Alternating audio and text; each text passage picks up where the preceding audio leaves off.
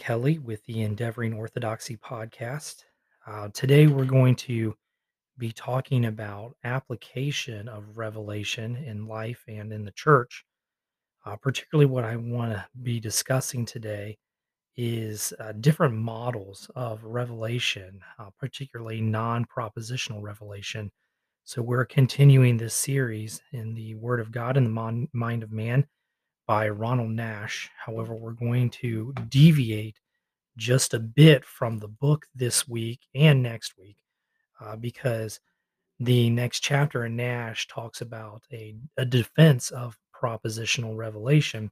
But what I thought I would do is give you just a little more practical and applicable background to exactly what is non-propositional revelation. You've heard me talk about it how it's it's non-cognitive and it's it's non-propositional, but I haven't really gone through and talked about the exact models of it. So I had some feedback this week from some trusted individuals about how I approach topics on this podcast and that um, I'm really passionate about um, certain topics and how and the feedback I got was that I need to do a better job at explaining to you all why I think some topics and issues are so harmful to Orthodox Christianity.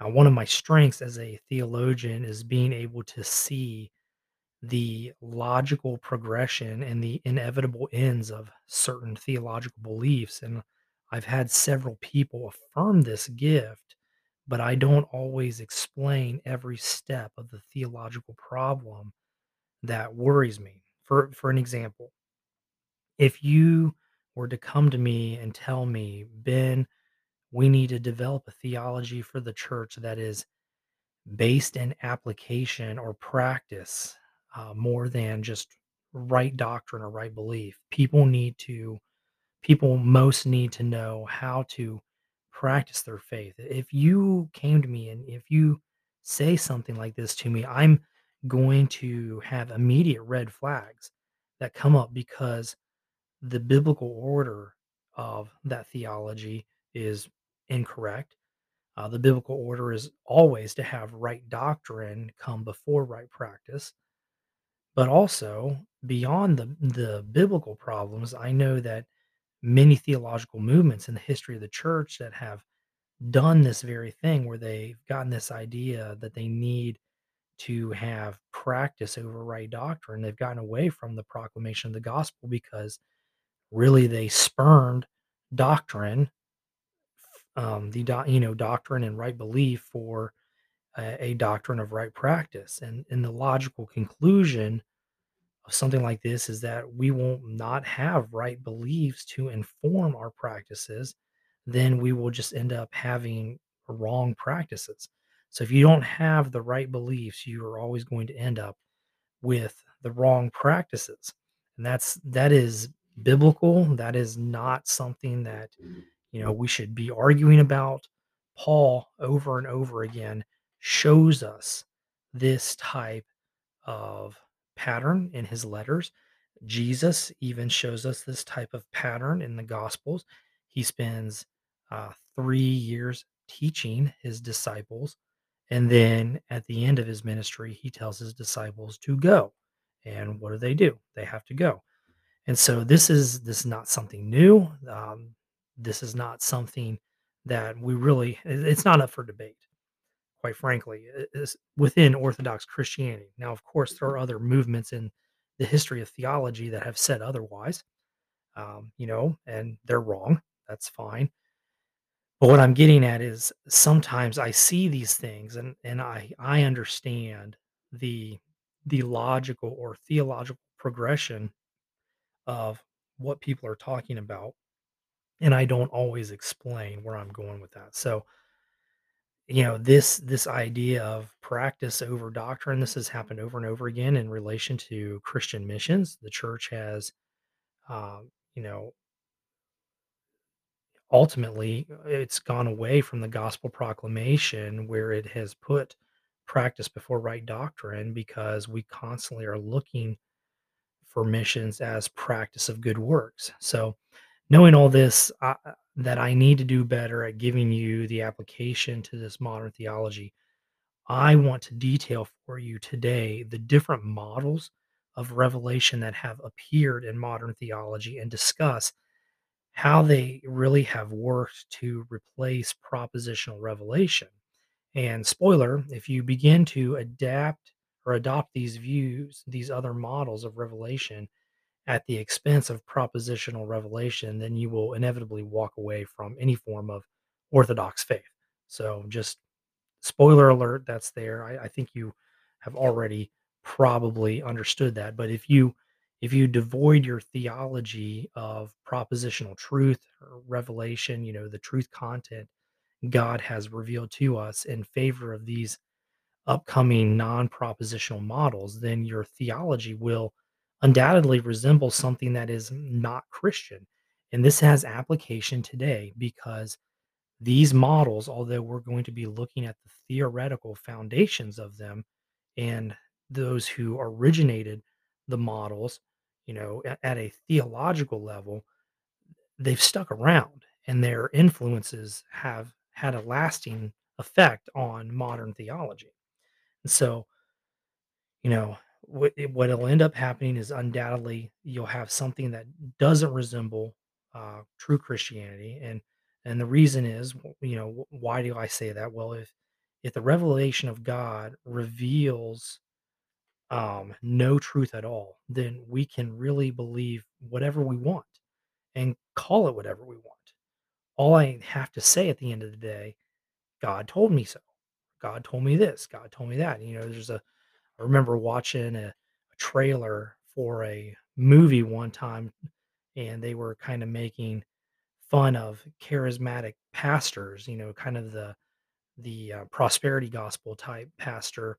Not not all charismatic pastors are bad. I don't want to get the the um, get the impression that um, I surely don't believe that. Um, it was more of a prosperity type preacher, and um, you know he was He was making jokes from the pulpit about how God told him to divorce his wife and marry some younger woman that was incredibly beautiful by today's standards and um, uh, very kind of had a very lusty look around about her. And so if we if we don't adhere to this idea that revelation reveals true propositions about God, that there is true content to be gained about God, then really we can walk away and believe whatever truth we want. And that's what's going to happen. That, that that's what does happen. And that's what has happened for hundreds of years now. And so these models that we're going to explore today really give us the groundwork, the theological groundwork for what we see in you know, the church today where people just believe wherever they want. So we are going to break from the word of God in the mind of man for a week or two. Uh, it is going to be two weeks um, now that I've actually written this out, and um, it's it's going to be two weeks because I need to make this um, episode a little shorter. I'm working on some major projects for school, and I just don't have as much time to put into this this week. But we're going to look into these non-cognitive non-propositional theories of revelation um, and how they actually work. And, my hope is that you will be able to see some of the reasons why so much Protestant theology got off track in the 20th century and how we see some of these problems still exist today. They, they haven't gone away. As an example, let me give you an example of how we see this practically in the church today. I had out my copy of John Baillie's book, The Idea of Revelation, which is a book that Ronald Nash has referred to in our book, The Word of God in the Mind of Man. I have an older copy of John Baillie's book from 1956. I, I believe it might be a first edition. I'm not sure about that. I, I try with some of these older books, I try to get hardcover editions um, so that they'll, they'll last longer. Uh, and uh, frankly, some of these books are out of print, and so it's hard to get anything that's not used in hardback. But the book I have, it came from the Cathedral Church Library of St. John the Divine in New York, New York. And so that's just a little card inside, kind of like a library stamp inside of it. But also inside the book, it stated that the book was a gift of the Reverend John Heuss. I think that's I pronounced that right. H E U S S. If if I pronounce it wrong, I'm sure somebody will tell me about that. But I looked up um, the Reverend John Heuss, and he was a church official in the Episcopal Church of America around the time that John Baillie's book came out. In fact, Heuss was somewhat of an important character in the Episcopal Church. I, won't say that he was, you know, an earth shaker or a mover or anything like this, but he was important enough that if you go to the Episcopal Church USA website, there is a dedicated historical page on their website to this man. Okay, so we're we're not talking about someone who's you know as famous as you know John Baillie himself, but we're not talking about just some nobody. This this guy had some clout in the Episcopal Church of America during the 1950s, 1960s. And in reading this book by John Baillie, and John Baillie is one of the uh, one of the scholars that Nash talks about that totally believes eh, that revelation is non-propositional, non-cognitive. In reading Baillie's book, it was clear that Heuss had an appreciation for Baillie's theology and how God's revelation was non-propositional because I could see the notes in the margins. I could see what was underlined, where the he, you know, put his little exclamation points and everything. So I could see there was there was excitement in what was being said theologically about revelation from this somewhat high-ranking, um, s- somewhat known person in the Episcopal Church. So put that into perspective. A somewhat notable figure in the Episcopal Church 70 plus years ago had what seems to be a great appreciation for the theology of a man who denigrated the status of the scriptures. This was 70 years ago, and the mainline denominations really started to die out and turned away from biblical orthodoxy at this time. And so this just goes to show that the stuff I'm talking about on here is not just a lot of theological high thinking stuff. This this change in theology that happened during the modern era, during the middle of the 20th century, had a major effect on how many church leaders and lay people approach Christianity. They ended up not believing in the older forms of the faith and really working to change their mainline denominations because they believed in this non-propositional revelation. So, one more note before I actually get in. I know I'm, I'm I have a long introduction here. One more note before I actually get into uh, some of the stuff that we're going to be talking about. Uh, the book I am referencing for the information that I'm going to be giving to you is called uh, Revelation as Testimony. It's by a theologian. His name is Mats Wahlberg, M A T S W A H L B E R G. He is a Roman Catholic theologian. I believe he's a Swedish theologian. And I don't agree with everything he says in the book, but he is much in line with Nash as far as arguing for revel- revelation is propositional. He says that he's making the he's going to make the account that revelation has to be propositional. I haven't finished the book yet, but I'm about halfway through it and I really like what I see. Now, in his book, he lays out five theories of revelation. Uh, the first one is revelation as doctrine. The second is revelation as history. The third is revelation as inner experience. The fourth is revelation as dialectical presence. And the fifth, revelation as new awareness. Revelation as doctrine means propositional revelation, while the other four are non propositional. So the, first one I mentioned, propositional revelation, the last four non propositional. It is important to mention that while I am critical of these other non propositional models, that is, it's not to say that there are not bits of truth in each one of them. For example, when the revelation as, as history model states that God reveals himself in history, this this this idea is believed to be absolutely true in the realm of Orthodox theology. Orthodox theologians have always believed that God reveals himself through historical acts.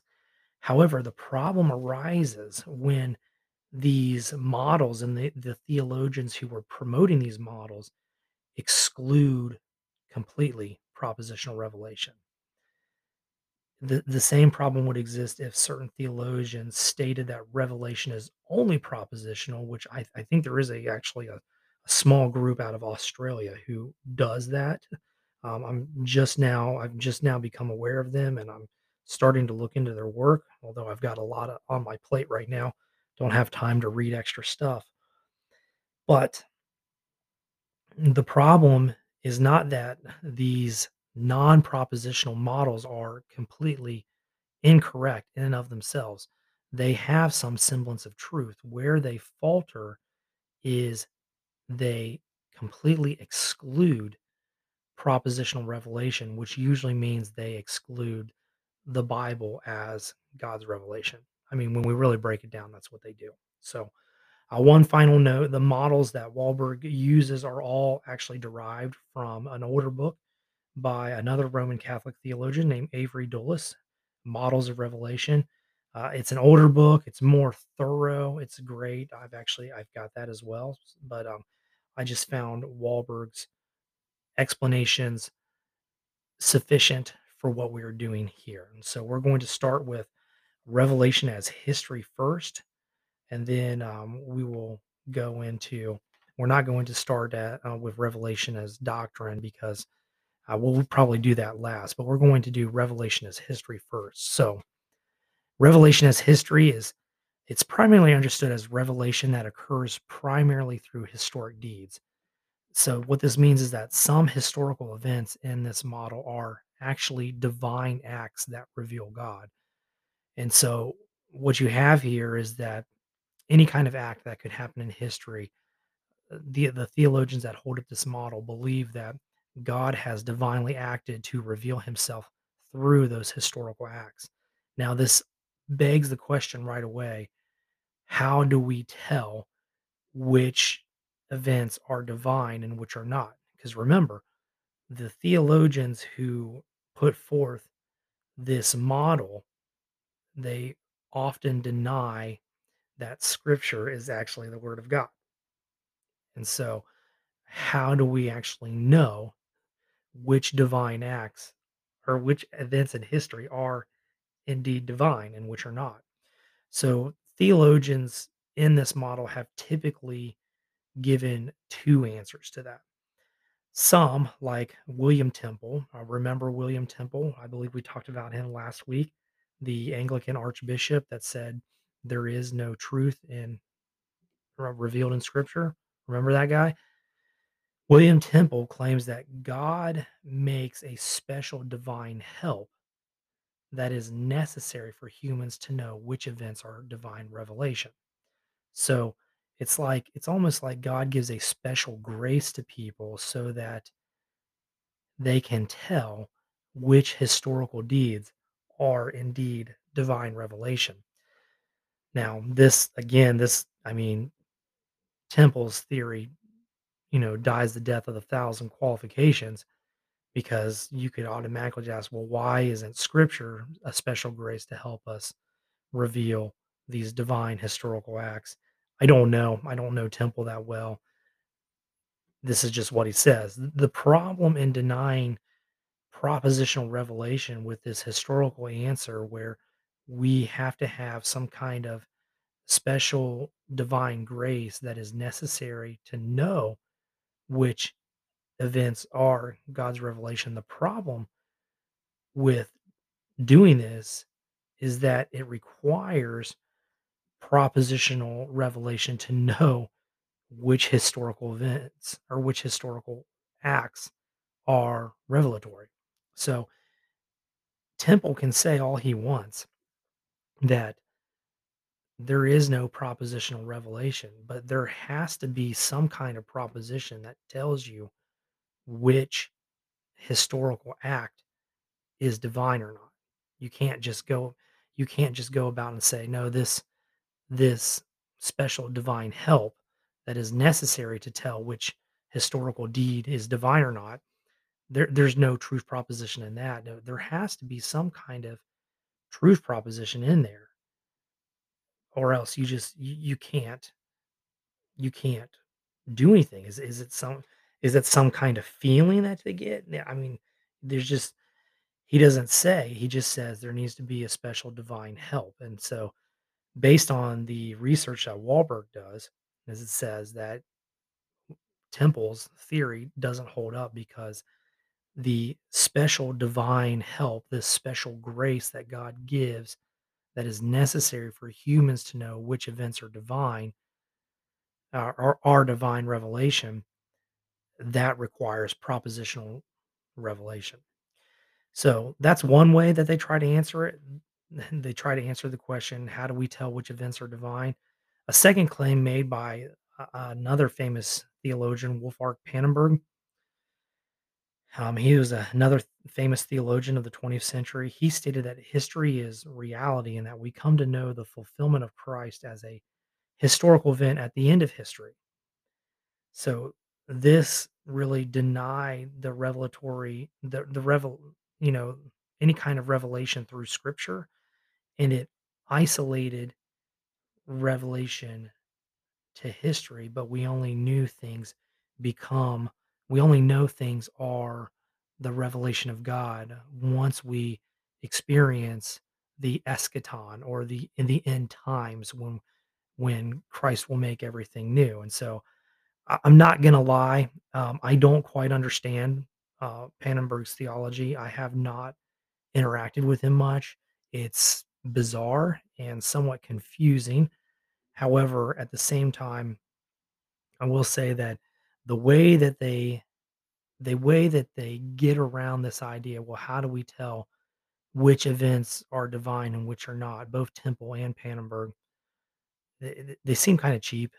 That they just they're not really answering the question. They're trying to skirt that, and they're trying to. It's almost like they're trying to force you know a square peg into a round hole. They want revelation to be non-propositional, and they're trying to make it go through history, but it just it doesn't work. Propositions, truth propositions show up inevitably. And so the main idea in this model is that God is revealed through historical events. I don't disagree with this idea.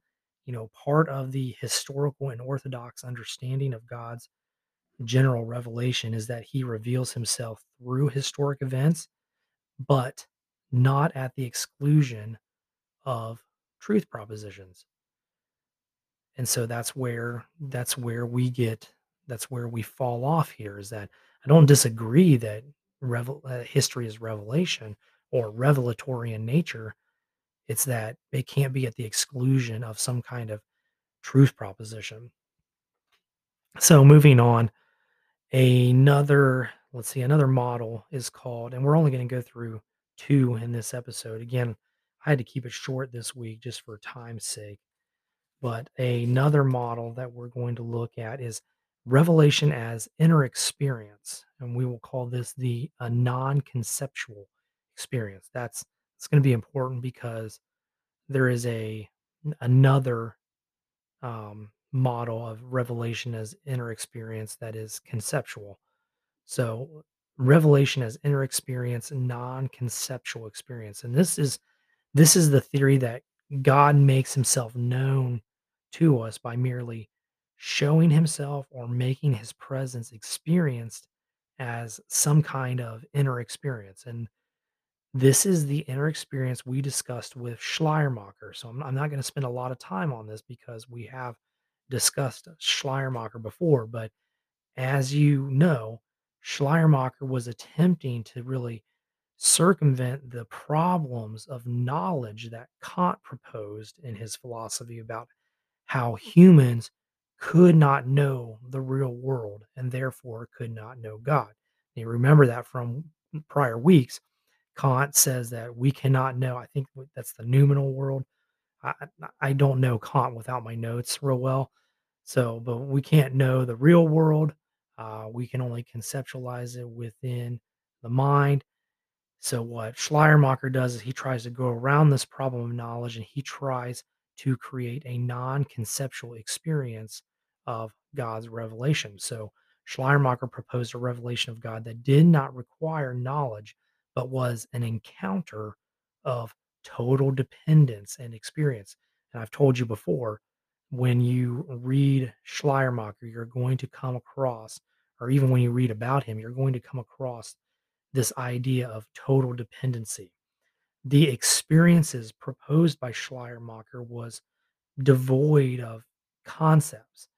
It is a religious experience that mediates a sort of awareness of God that creates a feeling of absolute or total dependence. And it's not like our traditional forms of knowledge. So, to help you understand that, you know, we have these different senses that Schleiermacher um, really tries to um, talk about when he talks about experience. And I'm going to see if I can pull up. I'm going off script a little bit here. Let me see if I can actually pull up where he talks about this. Um, but he taught, but Schleiermacher talks about how there is a um, a religious experience rather than any kind of empirical experience, any kind of rational experience, um, anything like that. It's something that's totally different and it's religious in nature. And so um, it's not conceptual um, by any means. The only concept that we have of God is actually our our feeling of total dependence. So, uh, if you were to if you were to propose um, a proposition of Orthodox theology, like God is omnipresent, Schleiermacher would say that's a false conception of God because it comes through our knowledge. We cannot actually know those types of things about God. We can't actually know the real world. And you can see how much how much respect he had for Kant in doing this. We cannot know the real world. So our our the the way that God reveals himself is devoid of knowledge. It is more of a non-conceptual experience. And so one of the major problems for this model is that it's difficult to claim that experiences independent of concepts can be about things like God. Now, what does that mean? So, can you conceive of any experience of God without having a concept of God? That's the question to ask. Am I able to have this this um, experience of total absolute dependence without having a concept of God in my mind? It seems to be very difficult to do something like that. I would say it's I would say it's impossible. I, I think I think Schleiermacher's full of it. He doesn't know what he's talking about. Um, I think he was riding the wave of you know theo of very new philosophy at the time, and he was adapting it to theology, and it was something new. You know, if you remember in Acts 17, where Paul goes to Athens and they're always trying to learn something new, um, they're trying to talk about something new. I think people at this time, when they read Schleiermacher, they were trying to learn something new. They were trying to, they were always investigating these things. I think he caught on because that that was just something that people were doing at the time. They were enamored by these uh, philosophies, uh, especially from Hume and Kant, that just weren't uh, weren't what their Christian societies had believed for centuries. So that's one major problem where you really have to ask how can you conceive of any experience of God without a concept of God in the mind? Uh, it just doesn't seem possible. Another problem with Schleiermacher's claim is that if if religious experience does not provide any knowledge of God, then what distinguishes that experience from something like a fantasy?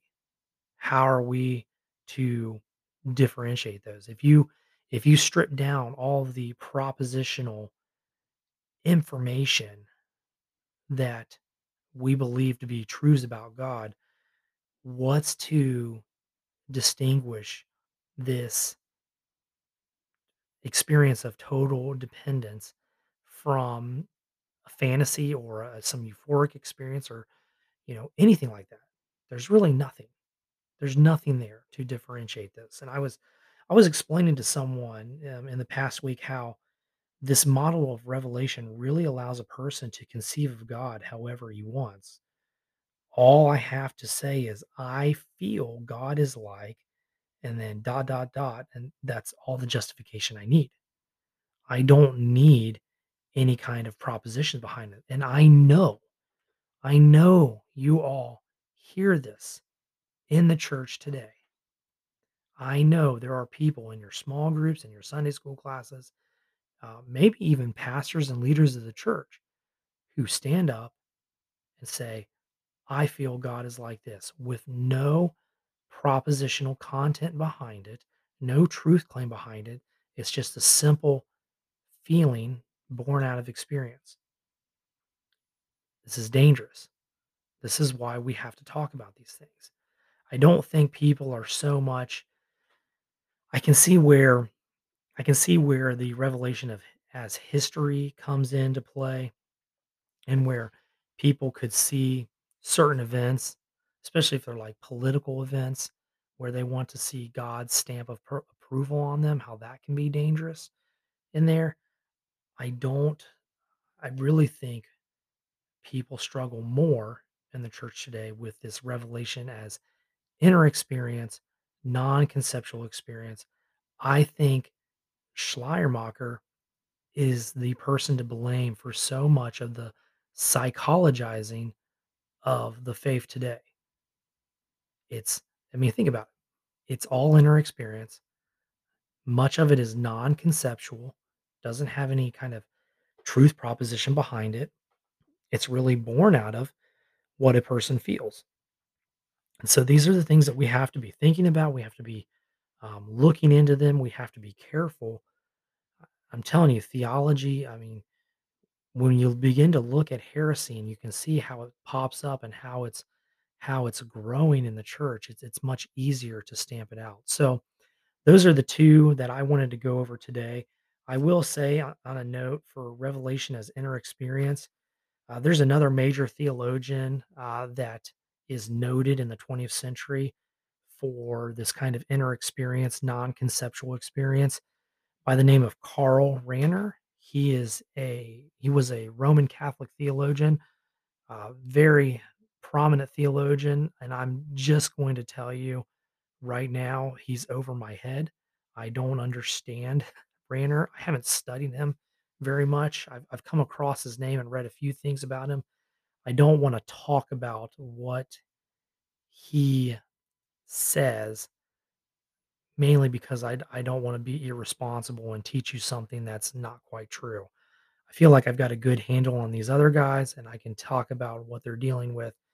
But for Rahner, and I I think I'm saying that right, R A H N E R, uh, I believe I'm saying that right. It was the same kind of thing. There's just this non conceptual experience in how God reveals himself to us. Um, he tried to take older theology from Thomas Aquinas and apply it to this, and it gets a little funky. And I, I need to spend more time looking into it. So, if you do pick up that book by Wahlberg, he's going to talk about Rahner a bit, and and I'm just not. So, those are that's what we're doing today. Uh, Revelation is history. Revelation is inner experience. Uh, next week we will pick it up with the rest of the models and talk about um, what they mean for the church today. So until next time, I pray that the Spirit of God illuminates you, that you read some good books, challenge yourself intellectually, and that God would bless you. Have a good day.